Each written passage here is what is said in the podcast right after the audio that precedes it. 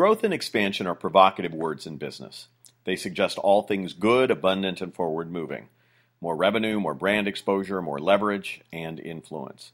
When seasons of success accumulate under your belt, growth often feels like the next logical step, much like marriage after a long courtship.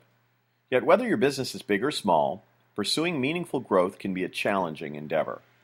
From risk assessment and investment to consideration of culture and consistency of experience, expansion is wrought with challenges that can obscure the potential benefits. After all the analysis involved, you may find yourself wondering do we really want to do this? Tom Breslin, Director of Design Starbucks UK and Ireland, purports that failure to innovate, renovate, and constantly seek relevance leads to corporate death. Well, that's certainly not what we want. To help your business frame the enormity of the conversation surrounding the what's next question, here are some realities to jumpstart your thinking. Leaders look for ways to be where people are and not make customers seek them out. In an increasingly competitive marketplace, it is essential that you experiment with bold concepts to keep your brand fresh and to determine what new ideas resonate in the communities you serve. Maximize choice is essential to today's global consumer. But with choice comes a responsibility to ensure that you can execute your new product offerings at a level commensurate with your existing levels of excellence. Observe your customers, then adopt, adapt, and extrapolate new ideas that will connect both locally and globally.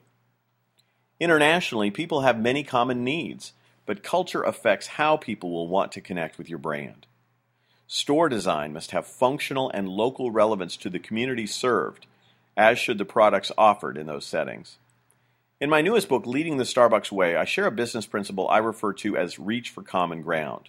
That is, to respect, celebrate, and customize while listening and innovating to meet local, regional, and global needs. When next you find yourself casually traveling through Switzerland, be on the lookout for the Starbucks Train Car Cafe that runs at 120 miles per hour. This concept cafe brings new meaning to mobilize the connection and embodies the painstaking detail and care that is often required to leap into a new market or engage customers in a unique way or place. The Seattle Times reported that it took nearly two years to transfer the Starbucks experience as we know it to a train car moving at such speed. No stranger to thinking in an outside of the box fashion when it comes to growth. Starbucks sought relevancy by bringing the third place to where customers already were. If Tom Breslin is correct, what is your business doing to stay alive and thrive in new markets?